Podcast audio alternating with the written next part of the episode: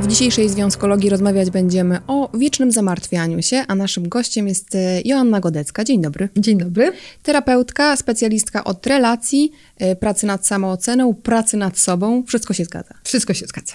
E, A propos tego zamartwiania się, czy często spotykasz się y, y, z takimi zdaniami, że ciągle się zamartwiam, ale już taki mam charakter, y, albo takie jest życie, no bo jedni mają szczęście, a inni muszą pogodzić się z tym, że no więcej pecha jest w ich życiu. Czy taka diagnoza ma sens w ogóle?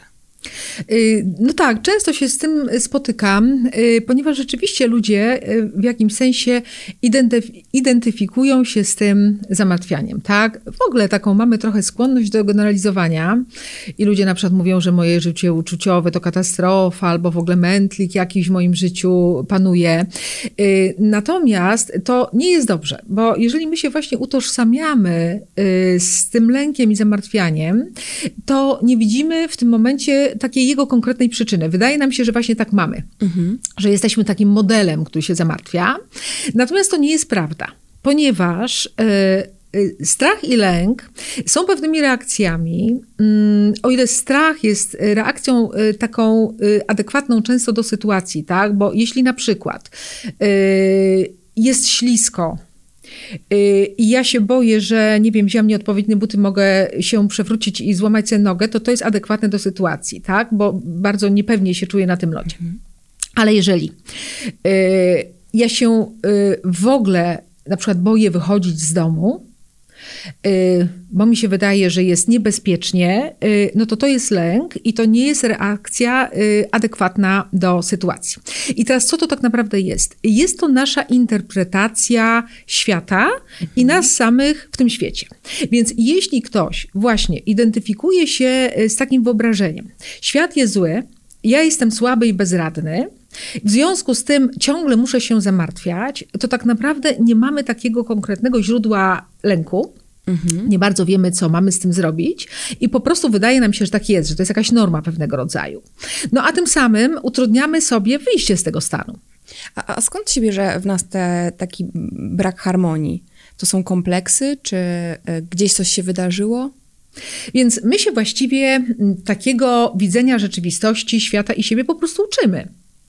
Y, Czyli jak to wygląda? Y, Od najmłodszych lat.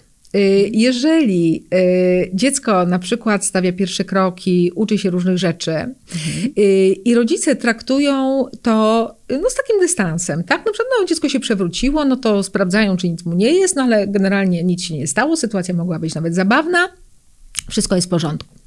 Natomiast jeżeli rodzice nas uczą, uczą y, że świat na nas czyha i na przykład ta sama sytuacja, y, dziecko się przewróciło i natychmiast jest krzyk, tak? O rany, co się stało? Y, po prostu jakiś niepokój się natychmiast pojawia.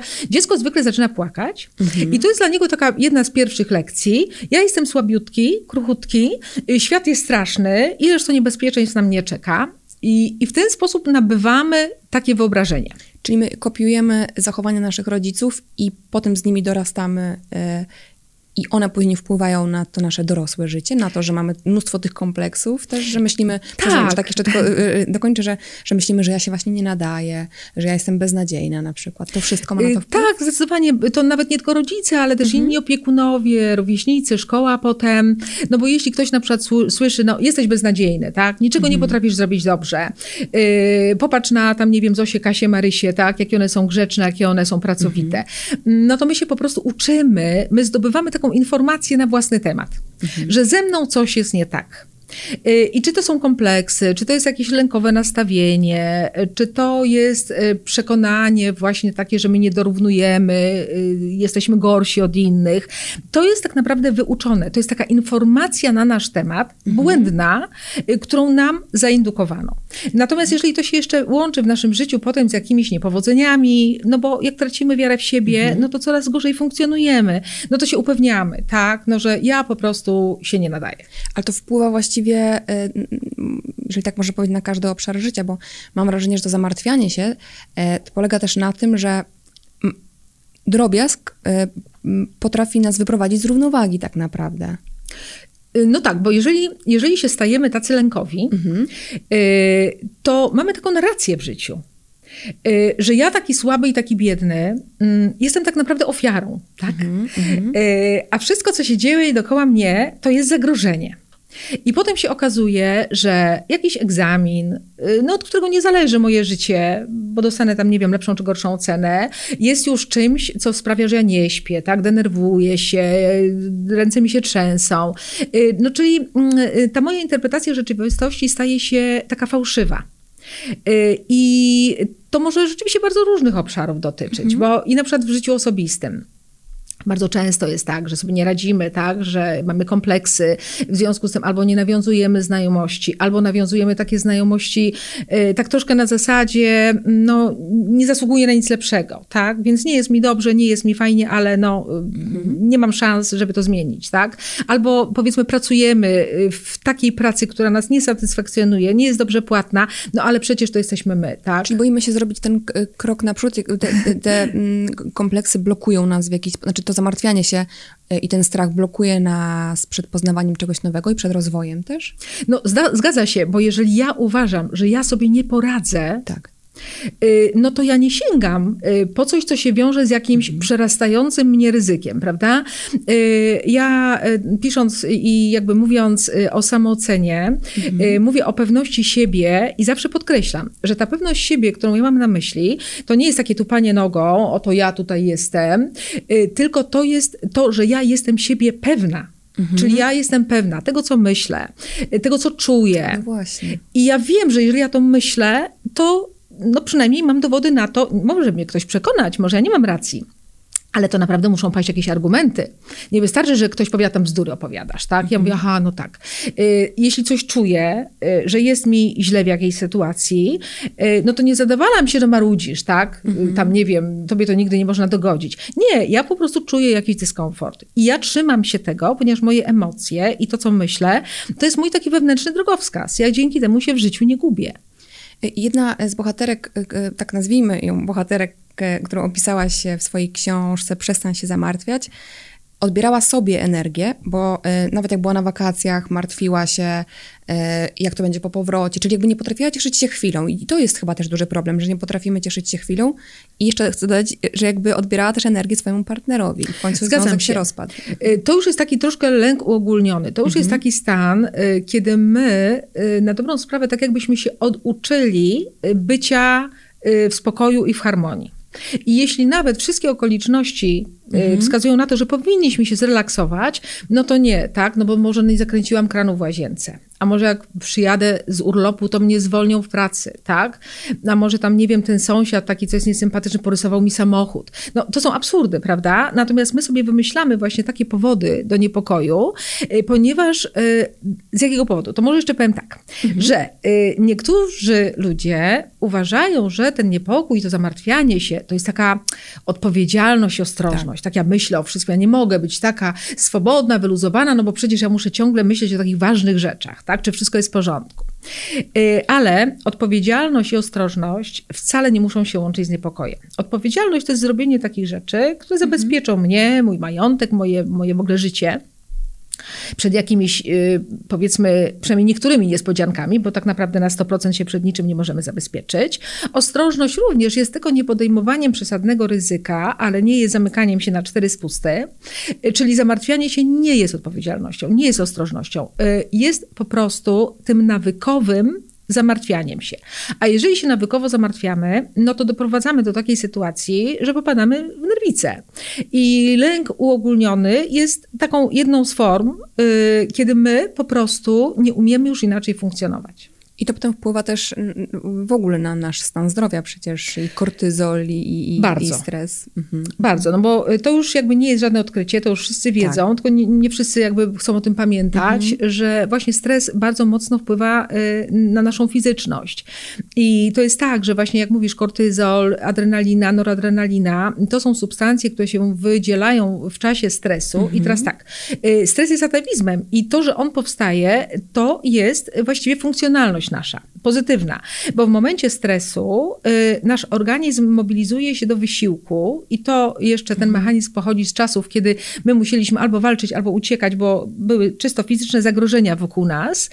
Teraz y, rzadko się zdarza, no czasami się zdarza, przed jedziemy samochodem, prawda, i jest jakaś sytuacja, ktoś tam, nie wiem, nagle na nas mhm. najeżdża, to my musimy w ułamku sekundy się zmobilizować, żeby natychmiast podjąć decyzję. I to nam często ratuje życie. Tak. Ale takich sytuacji szczęśliwie jest niewiele. Natomiast y, większość tych naszych demonów y, to są te sytuacje codzienne, tak? Czy mi wystarczy pieniędzy, czy tam, mhm. nie wiem, partner mnie zdradza, y, czy będę w swojej pracy odpowiednio traktowana i tak dalej.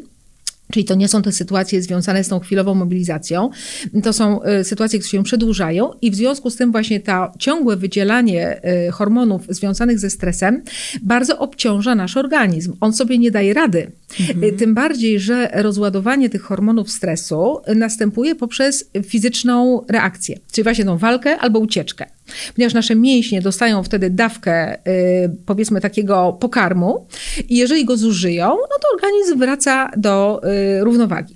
Natomiast jeżeli to nie zostanie zużyte, bo my swoje stresy przeżywamy w fotelu, y, no to organizm musi poradzić sobie z nadmiarem tego wszystkiego i on sobie po prostu nie radzi bo mhm. tych y, powiedzmy y, substancji, które się wydzielają, jest za dużo. Y, no i to jest prosta droga mm, do różnego rodzaju chorób. Już nie będę się tutaj wdawać w wyliczanie, no ale wiadomo, wszystkie choroby układu krążenia, tak. również depresje, nerwice i tak dalej, i tak dalej. No i tego jest w naszym społeczeństwie i na świecie bardzo dużo. Jak jesteśmy już przy tym organizmie, to chcę zapytać o mózg, bo to też chodzi mi o, o, o to, że mm, mózg działa automatycznie. Y, I trochę chcę oszczędzać energię, tak jak też pisałaś w swojej książce. Tak. Y, nie mądrze się tu tylko po prostu cytuję. Miło mi, że, y, że przeczytałaś. To, to, to, to co napisałaś. E, czyli my nauczyliśmy mózg e, reagować automatycznie i potem to są schematy już? On się uczy sam, ponieważ jeżeli my się czegokolwiek uczymy, języka obcego, mhm. jazdy samochodem, tak. to Nasz mózg działa na zasadzie neuronów lustrzanych, czyli jeżeli instruktor mi pokazuje, że tutaj jest zmiana biegów, mm, to tam muszę kręcić kierownicą i tak dalej, to ja sobie rejestruję te poszczególne sekwencje. Mm -hmm. i na początku, no to jest taki pewien wysiłek z mojej strony, tak, wsiadam do samochodu, aha, to jest kluczyk, tu jest stacyjka, tu jest tam to, tu tam, tam, to muszę to przypomnieć, ale już po pewnym czasie, mm, gdybym cię sprzedała, na którym biegu jedziesz, to pewnie byś musiała spojrzeć, spojrzeć jeżeli jeździsz tak, tak manualną skrzynią. Y, no bo po prostu nie rejestrujesz tego. Można powiedzieć, że twój mózg robi to sam. Y, bo się nauczył i nie potrzebuje teraz każdej decyzji podejmować tak mhm. po namyśle, prawda? Y, wiele też naszych zachowań społecznych na tym polega, no, że my po prostu wiemy, jak się trzeba zachować i nie myślimy, tylko po prostu się zachowujemy. I jakby wracając do lęku, y, to też tak jest, że w pewnym momencie nasz mózg utożsamia sobie jakieś wyzwanie, bo ja nie mówię problem, mm -hmm, bo to mhm. może nie być problem, tak. to jakieś wyzwanie, tak? Takie małe wyjście z tej strefy komfortu, z własnego fotela i mózg na to reaguje, wow, boimy się, tak? Y, I dlatego my tak mówimy często, no ja tak mam, y, mhm. ponieważ to się dzieje tak jakby samo. Natomiast nasz mózg, tak jak mówiłyśmy, jest trochę leniuchem i on sobie ułatwia, ale to tak naprawdę jest funkcjonalne, bo my właśnie dzięki temu nabywamy tych różnych umiejętności i automatyzujemy. Czyli mamy te takie y, kompetencje, które już tam unieświadamiamy, bo one już są i, nie musimy o tym pamiętać. No tylko mhm. niedobrze, jeżeli to, czego się nauczyliśmy, jest destrukcyjne dla nas. To jak sobie z tym radzić, albo jak wdrukowywać e, zupełnie inne rzeczy? E, wiesz co, pierwsza rzecz to właśnie sobie uświadomić, bo mhm. ja myślę, że świadomość to jest bardzo potężne narzędzie. Mhm. Jeżeli ja już wiem, że e, lęk, zamartwianie się to nie jest skutek, bo ja jestem taki model, no mnie tak przypadło w udziale, że no inni mają lepiej, a ja mam gorzej. Czyli wiem, że mogę coś z tym zrobić, to już jest dla mnie pierwsza informacja, bo ja już mam wybór, prawda? Chcę tak dalej, albo nie chcę tak dalej. Y, w naszym życiu y, takie sytuacje, w których jesteśmy, te takie przedłużające się stałe, dopóki my się jakoś do nich nie ustosunkujemy, mhm. Y, to one trwają. One nawet można powiedzieć eskalują. Ale jeżeli dochodzi do tego, że ja postanawiam się zmierzyć z tą sytuacją i coś zrobić, to już można powiedzieć, wprowadzam y, troszeczkę inną taką procedurę y, w działanie mojego mózgu. I teraz tak, jeśli on zautomatyzował ten mój lęk, to można to powiedzieć, że jest taka ścieżka wydeptana, prawda? I ja wchodzę na tą ścieżkę, bo ona jest, ja ją widzę, innych nie ma, nie mam wyboru, idę. Ale kiedy mówię sobie, no znam tą ścieżkę, ale ona nie jest przyjemna, tak? Mhm. To jest taka ścieżka, na którą ja nie chciałabym już wchodzić. To moim wyborem jest Y, wydeptać inną. Na początek y, to jest to takie troszkę, y, można powiedzieć, taka praca. Jest tak, no nie będę się bała. I tutaj są różne, powiedzmy, metody na to, żeby ten lęk oswajać, żeby, żeby z niego wychodzić, mhm. ale ja po prostu muszę tę decyzję podjąć, tak? I na przykład zawsze reagowałam w taki sam sposób, no to teraz mówię sobie, no to nie, to teraz na przykład, nie wiem, oddycham, mhm. albo tam jakoś się relaksuję i w ten sposób wydeptuję sobie tą drugą ścieżkę. Mhm. I potem jest tak, że kiedy ja zaczynam już coraz śmielej chodzić tą nową ścieżką, to ona się staje taką, takim głównym szlakiem, bo tamta powoli zarasta. Y, czyli okay. znowu się robi tak, że mózg, który się nauczył nowych rozwiązań, nowych reakcji, zaczyna automatyzować te, które teraz dominują. Mhm. Bo to jest tak trochę jak wyszukarka internetowa. Jak często szukasz jakiejś treści, to ci się tam taka spersonalizowana tak. zwykle reklama pojawia, prawda? No to tutaj tak, nagle ci się zaczynają pojawiać takie propozycje yy, płynące z twojego mózgu odnośnie, co możesz inaczej zrobić. E, czy to dobrze, gdybyśmy teraz zachwalały medytację? Taką y, uważność? Y, tak, to znaczy, bo, bo to są różne metody y, dla każdego. Mhm. Ja na przykład osobiście nie medytuję, mhm. mimo że tam w jednej ze szkół nawet uczyłam się medytacji, bo to jest bardzo fajne narzędzie, ale ja na przykład wolę inne techniki. Mhm. I co na przykład? No, sama praktyka obecności to są takie krótkie ćwiczenia. Ja je podaję właściwie we wszystkich książkach, bo uważam, że są strasznie użyteczne. Mhm. Na przykład? No właśnie, na przykład czujemy, że ten lęk nas dopada, prawda? Mhm. Coś tam się z nami dzieje. To i w ciele od razu są jakieś y, takie tak. reakcje tak. nieprzyjemne. Y, w związku z tym uświadamiam sobie, że jestem w stresie. Że to nie jest taka normalność. Y, siadam sobie, jeśli mogę, a jeżeli gdzieś tam jestem w akcji, to nawet po prostu sobie stoję, tak się troszkę koncentruję na sobie, biorę parę pogłębionych oddechów i staram się poczuć swoją emocję. Ponieważ lęk to jest takie opakowanie dla też innych rzeczy, na przykład poczucie winy, jakieś rozczarowanie, jakiś smutek, jakaś bezsilność. To są, to są takie uczucia, których wspólnym mianownikiem jest lęk. One mają troszkę inne odcienie, ale mhm. zawsze się wtedy czegoś boję, prawda? Mhm. E, I, e, I jeśli ja to uczucie poczuję, to jeszcze potrzebuję poczuć miejsce w ciele, gdzie tego uczucia jest najwięcej. To często jest gardło zaciśnięte, albo taki ciężar na piersi, mhm. albo splot słoneczny. Y, coś tutaj w ciele na pewno y, będzie się odzywało. I co robię? I po prostu przez kilka chwil y, oddycham świadomie, mając tą świadomość, że ja czuję to, co czuję i że moje ciało też to czuje. Tak jakbym mówiła tym emocjom, nie uciekam od was. Ponieważ to, co my zwykle robimy, to właśnie uciekamy. Nie chcemy czuć tego, co czujemy. Natomiast prawda jest taka, że te emocje, które do nas przychodzą właśnie pod postacią lęku, y, one są dla nas samych wezwaniem do zmiany wzorca, bo to jest emocjonalne cierpienie. Mhm. I tak, jeżeli ja się oparzę, bo nie wiem, złapię gorący kubek y, gołą ręką, auć, y, to y, zmiana będzie prosta, tak? Nie będę już tego robić. Poczekam, aż y, herbata wystygnie, albo nie wiem, y, złapię go za ucho. Y, natomiast y, troszkę trudniej jest nam często zrozumieć ten emocjonalny wzorzec. Niemniej przesłanie jest takie samo. Czyli jeżeli ja cierpię emocjonalnie z powodu jakiegoś lęku, to znaczy, że y, albo no, może zrobiłam coś głupiego, tak? Bo jeżeli naprawdę zrobiłam coś idiotycznego, no to to wtedy jest to w zasadzie strach, a nie lęk. To wtedy on jest adekwatny do sytuacji. No, na przykład, y, nie wiem... Y, Ale też nie uciekam od tego, w sensie... Jakby... No nie uciekam mm -hmm. od mhm. tego, tak, ponieważ każda emocja tak naprawdę po coś przychodzi. Y, natomiast jeśli powiedzmy, ja się boję bez sensu, bo nic się nie dzieje, to emocja chce mi powiedzieć, zmień wzorzec myślenia. Ty potrzebujesz wsparcia, bo czujesz się słaba i mhm. bezbronna. Może twoje patrzenie na świat jest wadliwe, bo postrzegasz go, że on jest niebezpieczny. On wcale taki nie jest, bo system, którym jesteśmy, jesteśmy pewnym systemem, y, on dąży do komfortu. My nie lubimy tych złych uczuć, prawda? No ale właśnie warto zrozumieć, że one przychodzą po to, żebyśmy my mogli tam te swoje nastawienia yy, pozmieniać, tak. zoptymalizować. I to jest ta funkcja. A powiedz mi, powiedzmy, że udało nam się ogarnąć mózg. Ale okazuje się, że jest jeszcze serce do ogarnięcia i nie mam tu na myśli takiego romantycznego podejścia, bo tutaj też chodzi o taką naukową perspektywę i te neuroprzekaźniki.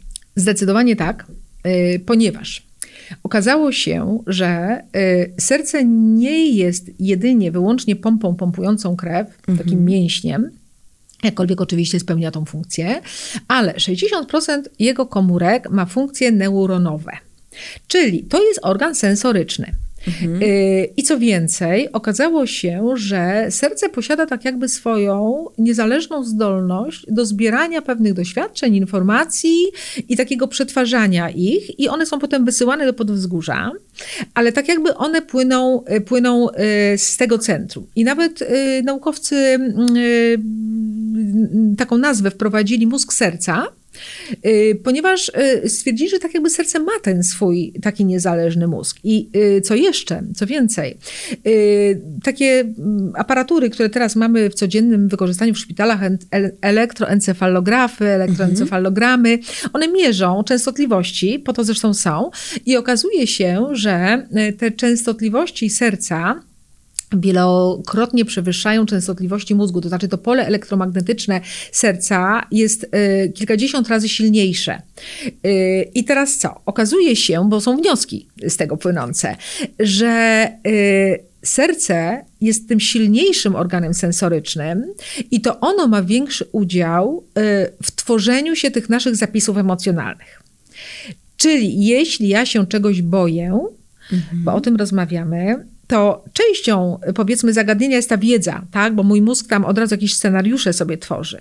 Ale y, drugim obszarem y, jest obszar serca i właśnie jakby trzeba pracować wtedy, chcąc to zmienić, y, również z sercem. I teraz, żeby to uprościć my jako społeczeństwa, właśnie społeczeństwa, bo wszystkie społeczeństwa europejskie tak funkcjonują, y, trochę przeceniamy y, rolę mózgu, bo my uważamy, że to jest ten główny decydent, tak? Mhm. To tutaj jest ta centrala, co robić, gdzie iść, y, co wybrać. Tak.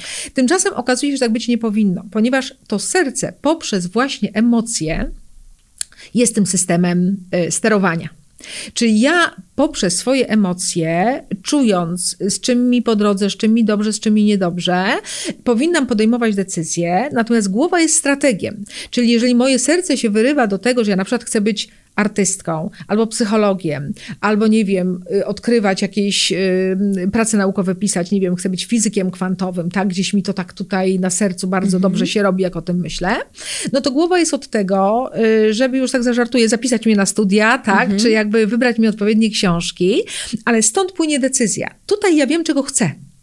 A tu mam z kolei taki organ wykonawczy, bo jak mam to zrobić, no to już musi głowa się tym zająć, tak? A jak to jest możliwe, że jakby powiedzmy te schematy są inaczej wdrukowane w mózg, a inaczej w serce? E, no bo teraz mówimy o czymś, e, o Serce to są emocje, tak, bo mhm. serce, serce tak naprawdę tkwi tak jakby na straży tego, żebyśmy my dążyli do czegoś, co jest naszą naturalną potrzebą. A tu gdzie y, jest nasze ego, to te potrzeby często są zmanipulowane, tak? Bo naprawdę nikt mi nie, mówi, nie powie, y, że ja sobie muszę kupić jakiś najdroższy samochód na świecie, bo moje serce tak bardzo tego mhm. potrzebuje. Nie, tego potrzebuje moje ego, które sobie właśnie wymyśliło, no, że jak ja będę tym samochodem jeździć, to wszyscy będą na mnie patrzeć i będą mi zazdrościć. Ale to nie jest potrzeba serca. Y, potrzebą serca y, jest, y, potrzeby serca można też powiedzieć są trochę zagłuszane w naszej cywilizacji, no bo my właśnie w tej cywilizacji materialnej, takiej cywilizacji dobrobytu, przeceniamy te wszystkie metki, tak, kom, takie komfortowe, luksusowe dobra. Mhm. Owszem, one są, są fajne, ale y, w momencie, kiedy one się stają y, głównym naszym nadrzędnym celem, to te sfery emocjonalne, sfery naszych potrzeb często cierpią.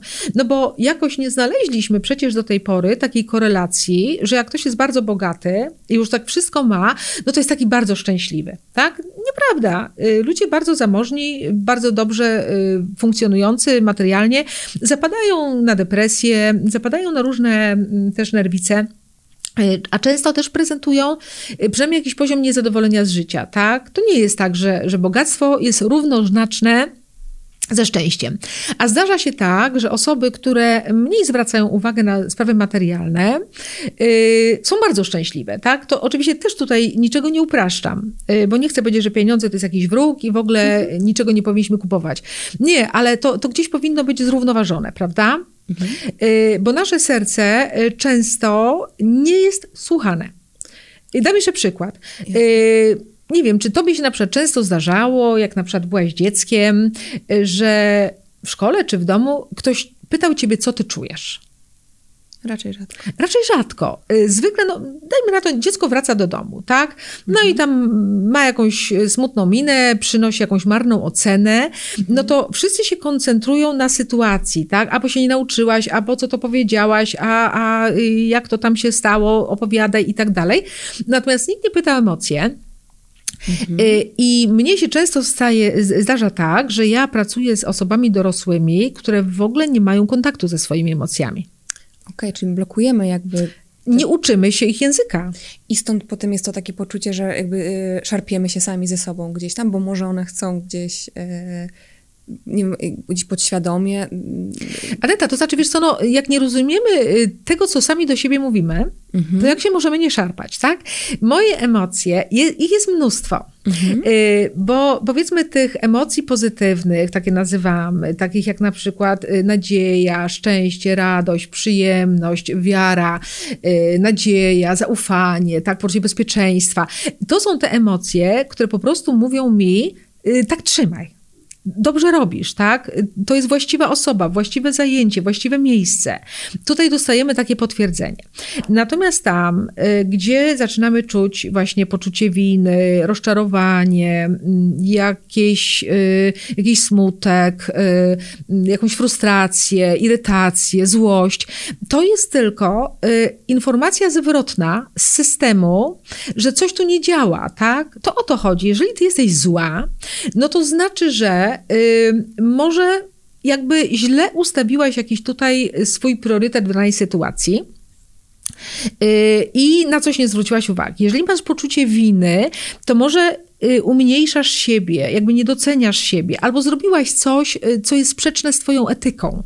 Okej, okay, czyli jakby serce może też przekazywać dalej te negatywne przekazy, tak powtórzę się, przekazywać przekazy. Znaczy chodzi o taką komunikację. Czy, tak, czy, czy, jakby serce mogło też się nauczyć tych rzeczy, które nie są dla nas sprzyjające. Tak samo jak mówiłyśmy o mózgu.